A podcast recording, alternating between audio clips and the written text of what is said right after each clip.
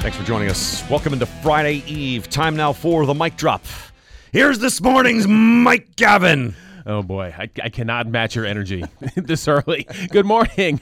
It's not exactly breaking news that we live in a world where people do some very strange things for online attention, either on purpose or accidentally. We have a couple examples of that today, starting with the less weird but possibly gross. With tons of snow falling across the country recently, it seems that a lot of people couldn't help but take the abundance of white stuff and put it to good use as drinks. Reese Witherspoon, of all people, may have kicked off the trend or at least accelerated it by posting a clip on TikTok last week making what she's called a chocachino. It starts with her scooping up some ice from what looks to be a grill cover in her backyard, then mixing it with salted caramel syrup, chocolate syrup, and then some cold brew coffee. And while the Oscar winning actress loved her snow day concoction, many of the 5 million people who watched the video were cringing, pointing out how much dirt and germs can be found in even the whitest of new fallen snow, with one microbiologist calling snow a sponge for bacteria.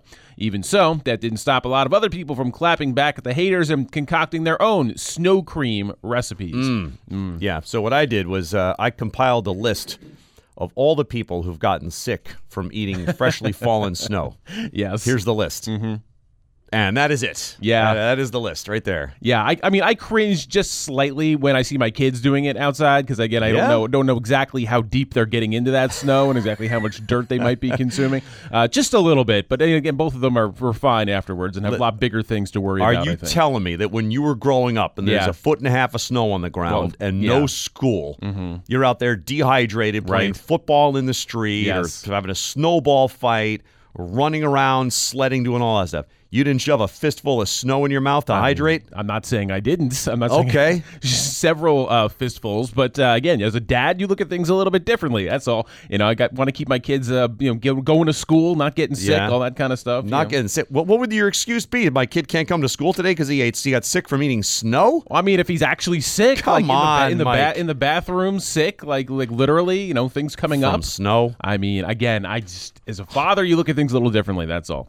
And now we ratchet up the weird for this story coming to us from Provo, Utah. A teenage boy there is facing charges after allegedly taping fish to various ATMs in the city and even a police car. Not surprisingly, the incidents were well documented by the perpetrator on social media, and also not surprising, the fish taper got caught. The Provo Police Department alleged that the unnamed 17 year old was responsible for about a dozen fish taping incidents between August and October. Authorities said they suspected the fish taping was done in innocent fun, but still charged the teen with two misdemeanor counts of causing property damage, mainly because cleaning up the fish carcasses off the cars and ATMs started to cost money. But you know he's getting like silent high fives at high school. Yeah, sure. You know but he is. yeah, I mean, he went a little too far with the police car. Does I, seem I like think it. that's what Yeah. probably tipped it over the edge. Jeez Louise. Thank you, Mike.